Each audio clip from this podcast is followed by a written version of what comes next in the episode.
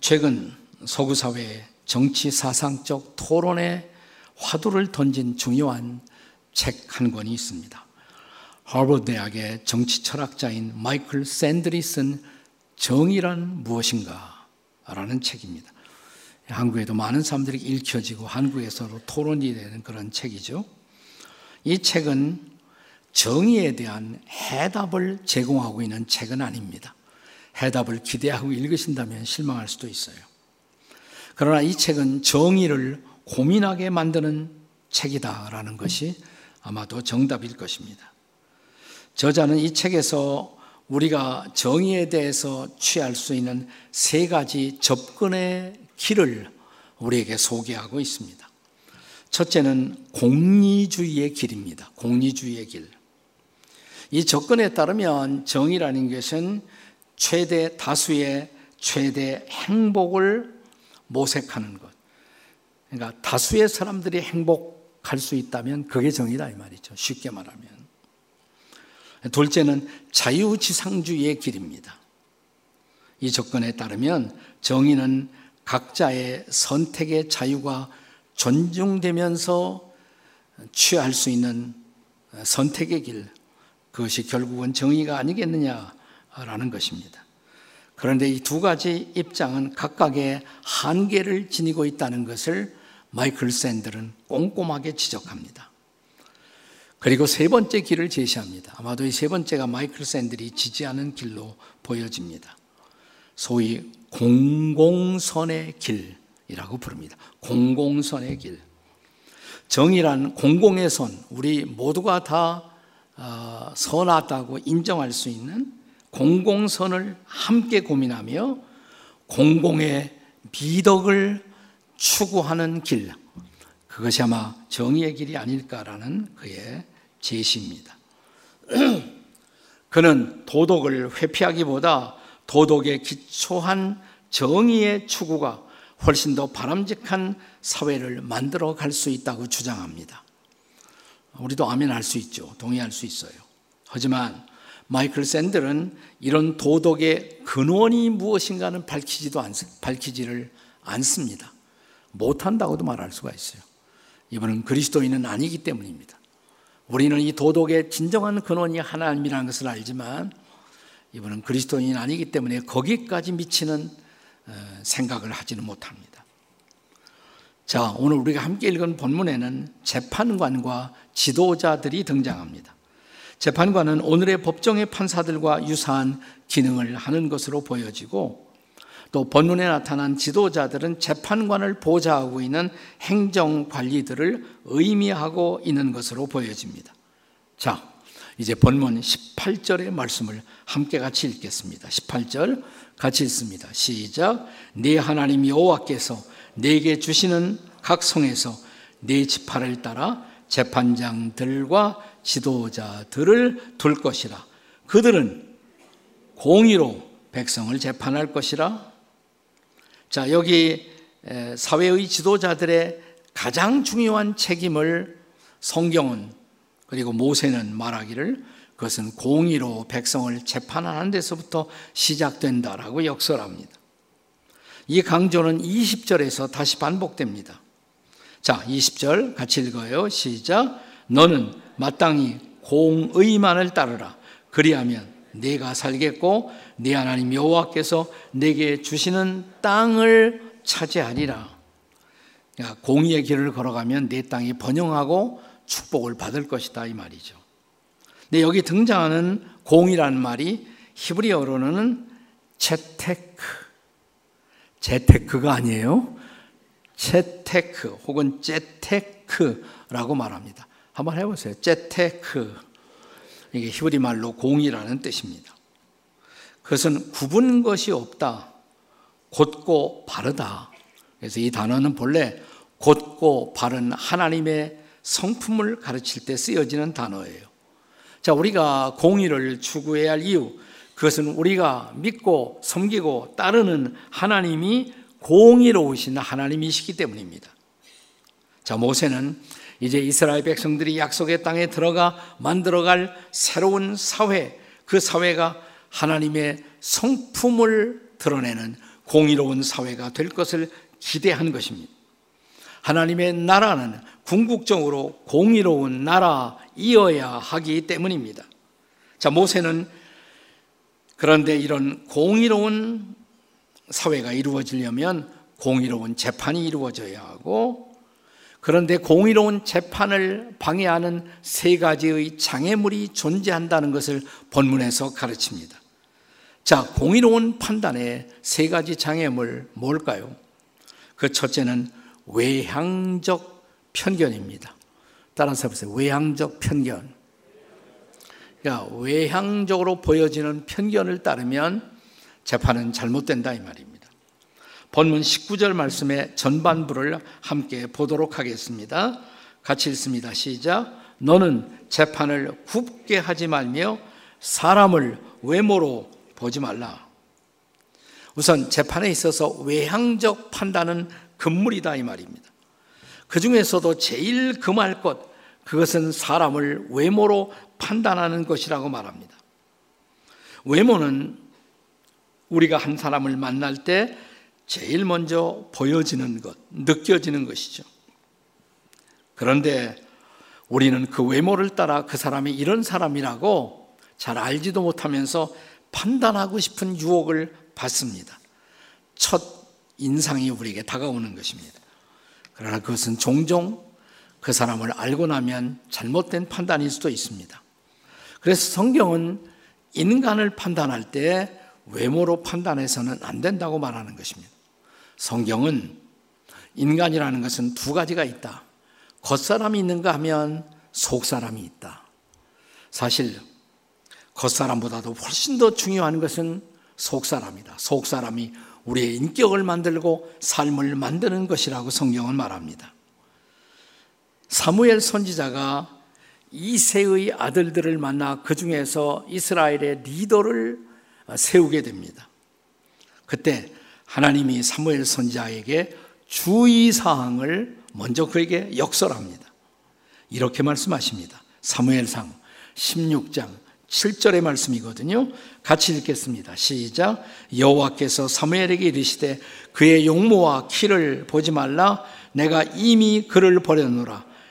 내가 보는 것은 사람과 같이 아니하니 그랬어요. 너 용모 어, 얼굴 생긴 거 그리고 키가 훤칠하고 그거 보고 판단해서는 절대로 안 된다. 나는 그렇게 사람을 뽑지는 않는다. 라고 하나님이 말씀하십니다.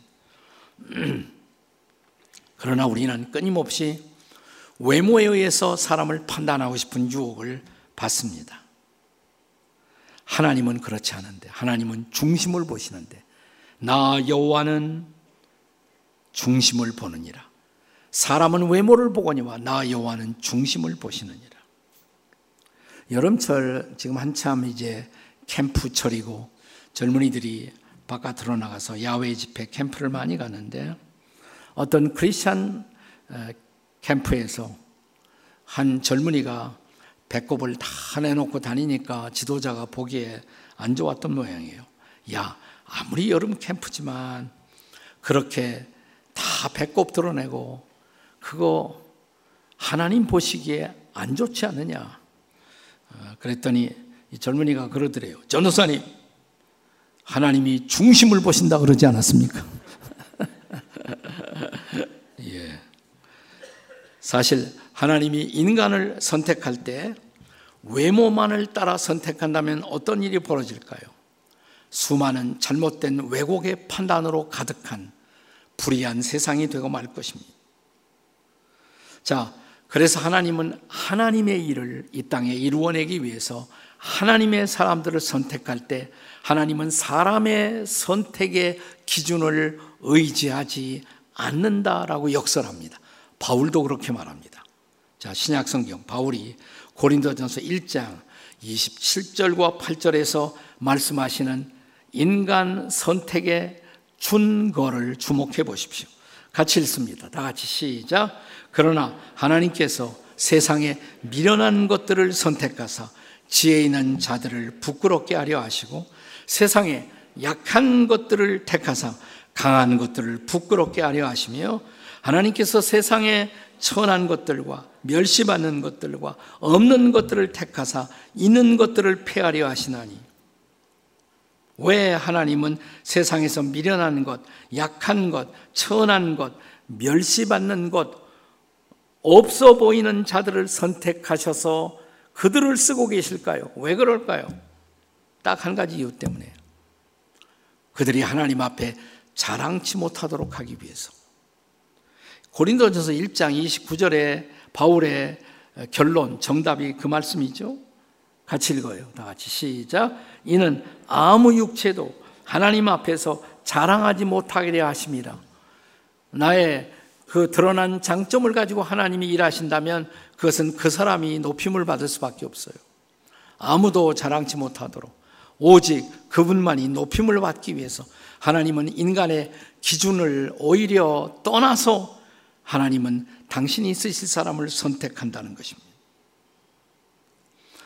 여러분, 우리가 예수님을 생각해 볼 때도요, 우리가 예수님 어떤 분일까 가끔 상상을 하면 우리가 아주 멋있는 미남, 준수한 미남의 우리 주님을 마음속으로 상상해서 그릴 때가 있습니다. 또 대부분의 화가들이 예수님을 그렇게 그립니다. 그러나 화가들이 상상으로 그린 예수님의 모습과 실제 우리 주님의 모습은 전혀 다를 수가 있습니다. 제가 성경의 한 구절을 읽다가 깜짝 놀란 적이 있어요. 그 구절을 읽고 확신을 받았어요. 아, 예수님은 결코 미남이 아니셨구나. 라는 확신을 가졌어요. 보여드릴게요. 이사야 53장 2절의 말씀입니다. 메시아 대신 그리스도가 오실 것을 예언하면서 그분의 모습을 자, 어떻게 증언하세요? 그는 여기서 다 같이 읽어요. 시작. 그는 마른 땅에서 나온 뿌리 같아서 고운 모양도 없고 풍채도 없은즉 우리가 보기에 흠모할 만한 아름다운 것이 없도다. 아멘. 아멘 아니에요 이런 건 아멘 아니에요. 실망하셨죠?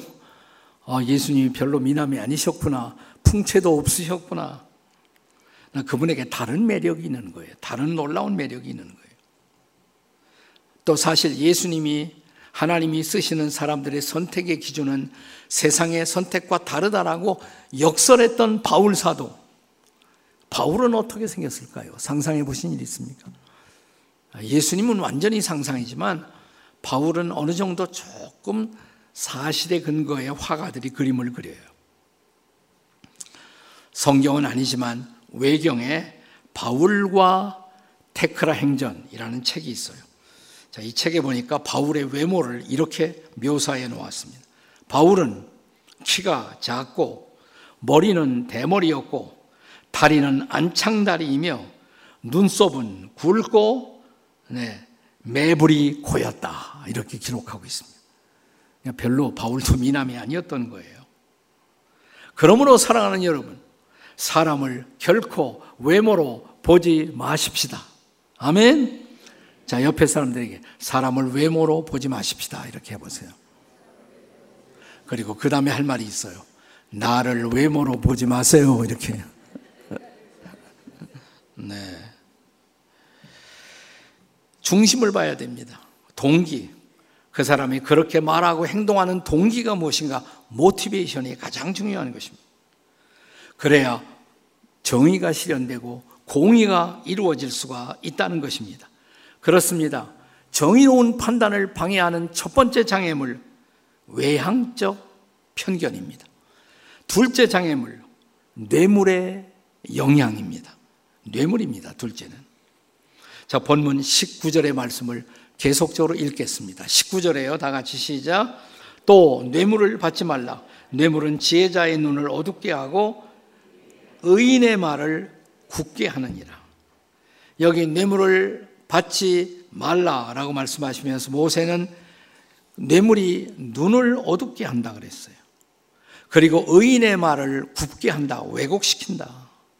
출애기 23장 8, 8절에 같은 말씀이지만 한 번 더 읽습니다. 시작. 뇌물은 밝은 자의 눈을 어둡게 하고 인간의 눈을 어둡게 만든다. 판단이 흐려져요.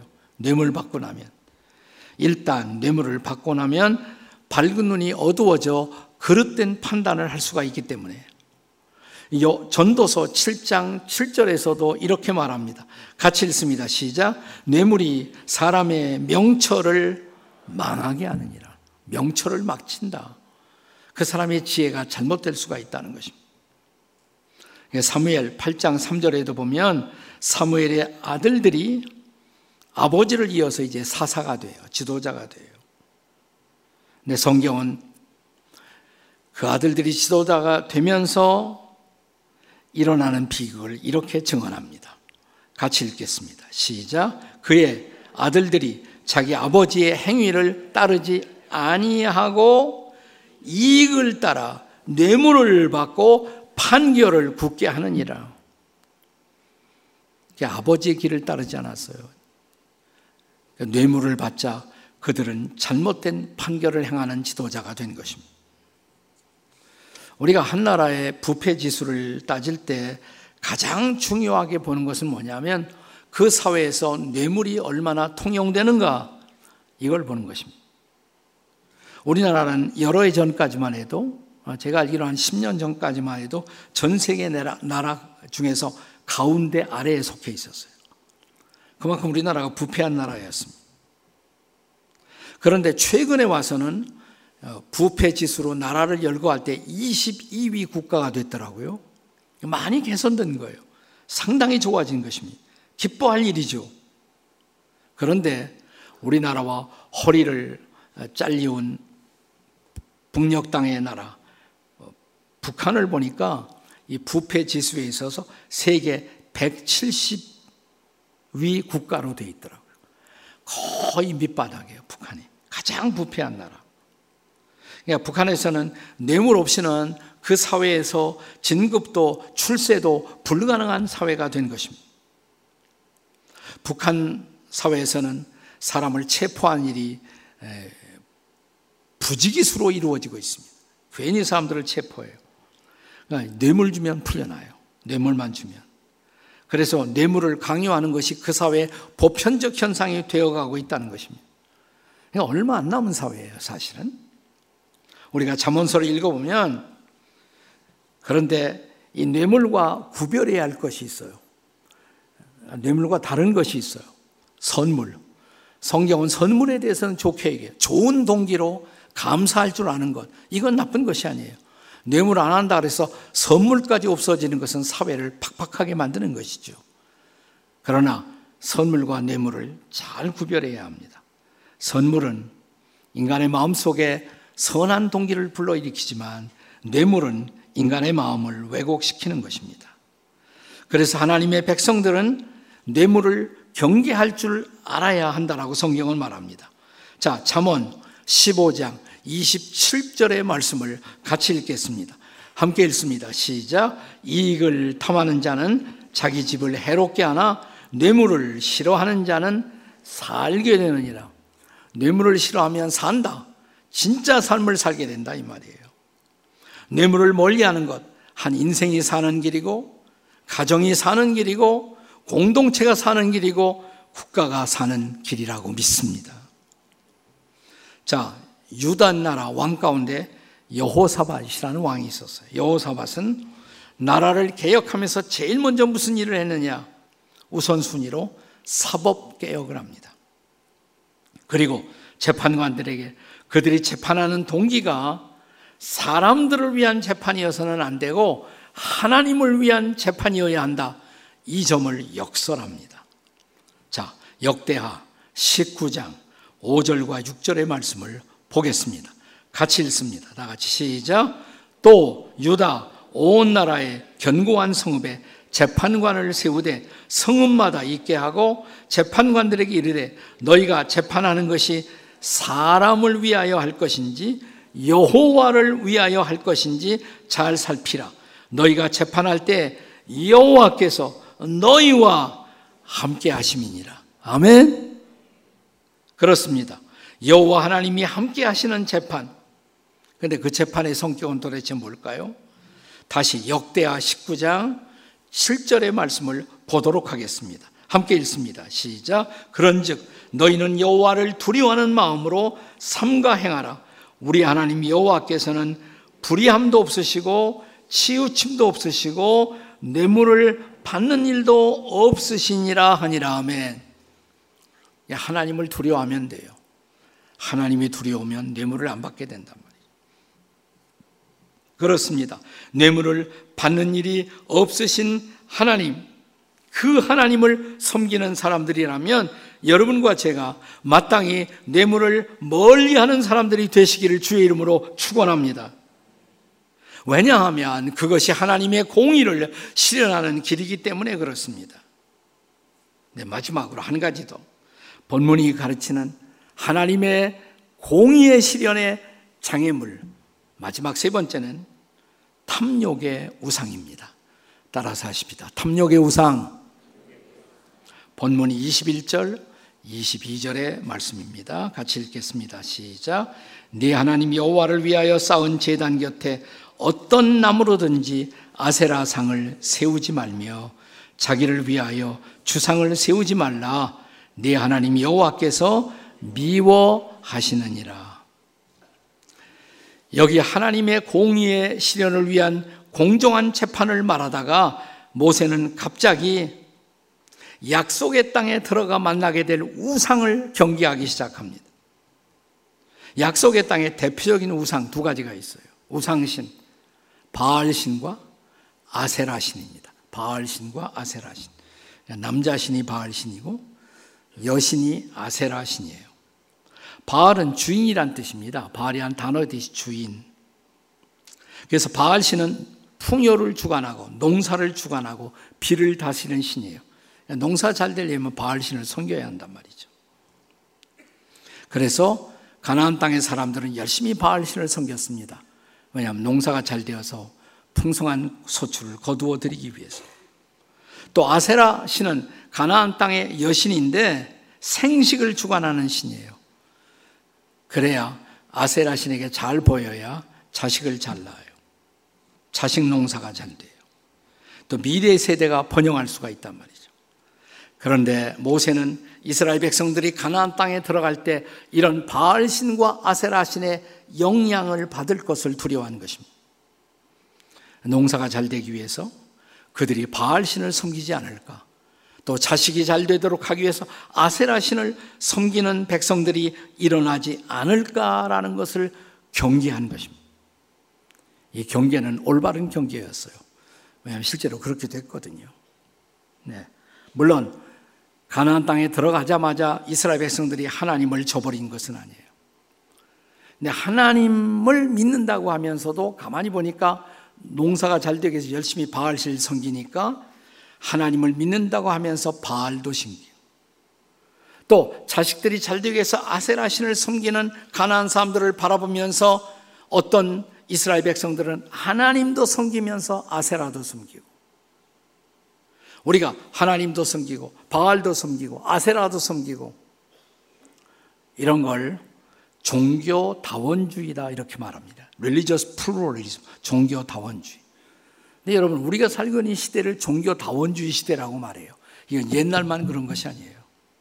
우리는 바알, 아세라를 안 섬길지 모르지만 하나님 못지않게 강력한 힘을 가지고 있는 것은 뭡니까? 우리 시대에.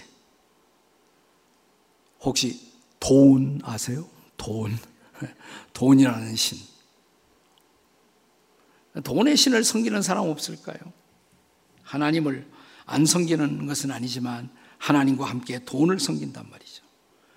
성공을 섬기고 권력을 섬기고 현대의 우상숭배예요. 자, 우리가 성경에 보면 우상숭배의 본질을 바울은 이렇게 말합니다. 골로새서 3장 5절에서 탐심은 곧 우상숭배니라. 다 같이 탐심은 우상숭배니라. 예, 탐심이 바로 우상숭배. 그러니까 탐심이 겉으로 나타나는 게 우상이에요. 그러니까 돈이 예, 돈에 대한 욕심이 돈을 섬기게 만드는 거예요.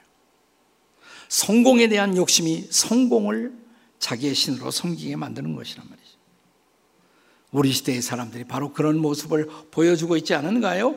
하나님도 믿고 섬기지만 돈도 함께 섬기고 있는 사람들이 보이지 않나요? 그래서 예수님은 뭐라고 말씀하십니까? 마태복음 6장 24절입니다. 같이 읽겠습니다. 시작. 한 사람이 두 주인을 섬기지 못할 것이니 혹 이를 미워하고 저를 사랑하거나 혹 이를 중히 여기고 저를 경히 여김이라 너희가 하나님과 재물을 겸하여 섬기지 못하느니라. 아멘. 하나님과 재물 둘 다 섬길 수 없다. 여기서 재물이라는 말이 다른 말로 말하면 만몬이에요, 만몬. 본래 만몬이란 단어는 I believe라는 뜻에서 나온 거예요. 나는 믿는다. 내가 돈을 믿다가 돈이 내 신이 돼요. 만몬의 신은 현대인들을 지배하는 강력한 신이 아닙니까? 현대인들의 만몬 신앙의 신앙 고백을 들어보신 일이 있습니까? 나는 전능하신 만몬 돈을 믿사오며 그 외아들 탐심을 믿사오니 이는 악령으로 잉태하사 내 욕망에서 나오시고 내 우상의 십자가에 못 박히게 하셨사오니 장사한 지 사흘 만에 하나님 우편에 계시다가 이 땅의 산자들과 죽은 자를 심판하러 오시리라. 이 땅의 모든 사람들을 지배하고 있는 강력한 우상신, 만몬의 신, 돈의 신이 아닙니까? 재물에 빠지다 보면 재물을 신으로 믿고 섬기고 재물의 눈이 어두워 모든 인생의 판단이 굽어진 모습들이 보이지 않나요? 정당하게 재물을 얻는 것, 이것은 칭찬받아 마땅합니다. 그러나 그릇된 방법으로 재물을 획득하는 것, 이것은 하나님이 가장 미워하시는 것이죠. 우리가 재물을 우상의 수준에서 섬기다 보면 재물의 마음이 빼앗기고 재물을 신으로 섬기는 우상 숭배자가 된다는 것을 잊지 마십시오. 근데 우리 시대에 또 하나의 신이 있어요. 그 신은 바로 성공이라는 신입니다. 우리는 하나님도 믿고 또 성공도 믿어요. 어떤 경우에는 성공에 대한 열망이 하나님에 대한 열망보다 더 강력해. 성공하기 위해서 수단과 방법을 가리지 않아요. 성공을 자기의 우상으로 받들고 섬기는 사람들입니다. 그들은 성공을 위해서 신앙의 가치도 양심도 포기할 수가 있습니다. 이제는 성공이 자기 신이 된 것입니다. 성실한 노력은 칭찬받아 마땅하지만 성실을 넘어서서 성공의 재단 위에 자기의 인생을 제물로 바치는 사람들, 우상숭배자들이에요. 현대의 우상 숭배자들인 것입니다. 우리는 성공을 종으로 부릴 수 있어야 합니다. 성공이 목표가 되지 말고 성공을 잘 다스리면 돼요. 부리면 돼요. 그런데 성공을 주인처럼 섬기면 그 순간부터 우리의 인생은 잘못되는 것입니다. 왜곡되는 것입니다. 내 마음, 내 사랑, 내 모든 애정을 받아 마땅한 유일한 분, 다만 한 분, 그분은 하나님과 예수 그리스도이심을 고백하십니까? 그렇다면 그분 이외에 다른 것이 우리 인생의 자리에 우상이 되지 않도록 조심해야 합니다. 일체의 돈에 대한 탐욕의 욕심, 혹은 성공에 대한 욕심에서 자유하여 오직 그분의 이름이 높임을 받는 것, 그분이 찬양을 받으시는 것, 그리고 그분의 이름이 선포되는 것, 거기에 유일한 가치, 유일한 관심을 두고 산다면 우리는 자연스럽게 공의를 따르는 백성이 되고 공의를 실현하는 그 수단으로 사용되는 하나님의 종, 하나님의 일꾼, 하나님의 사람들이 될 줄로 믿습니다. 공의의 백성이 되십시다. 아멘. 기도하십시다.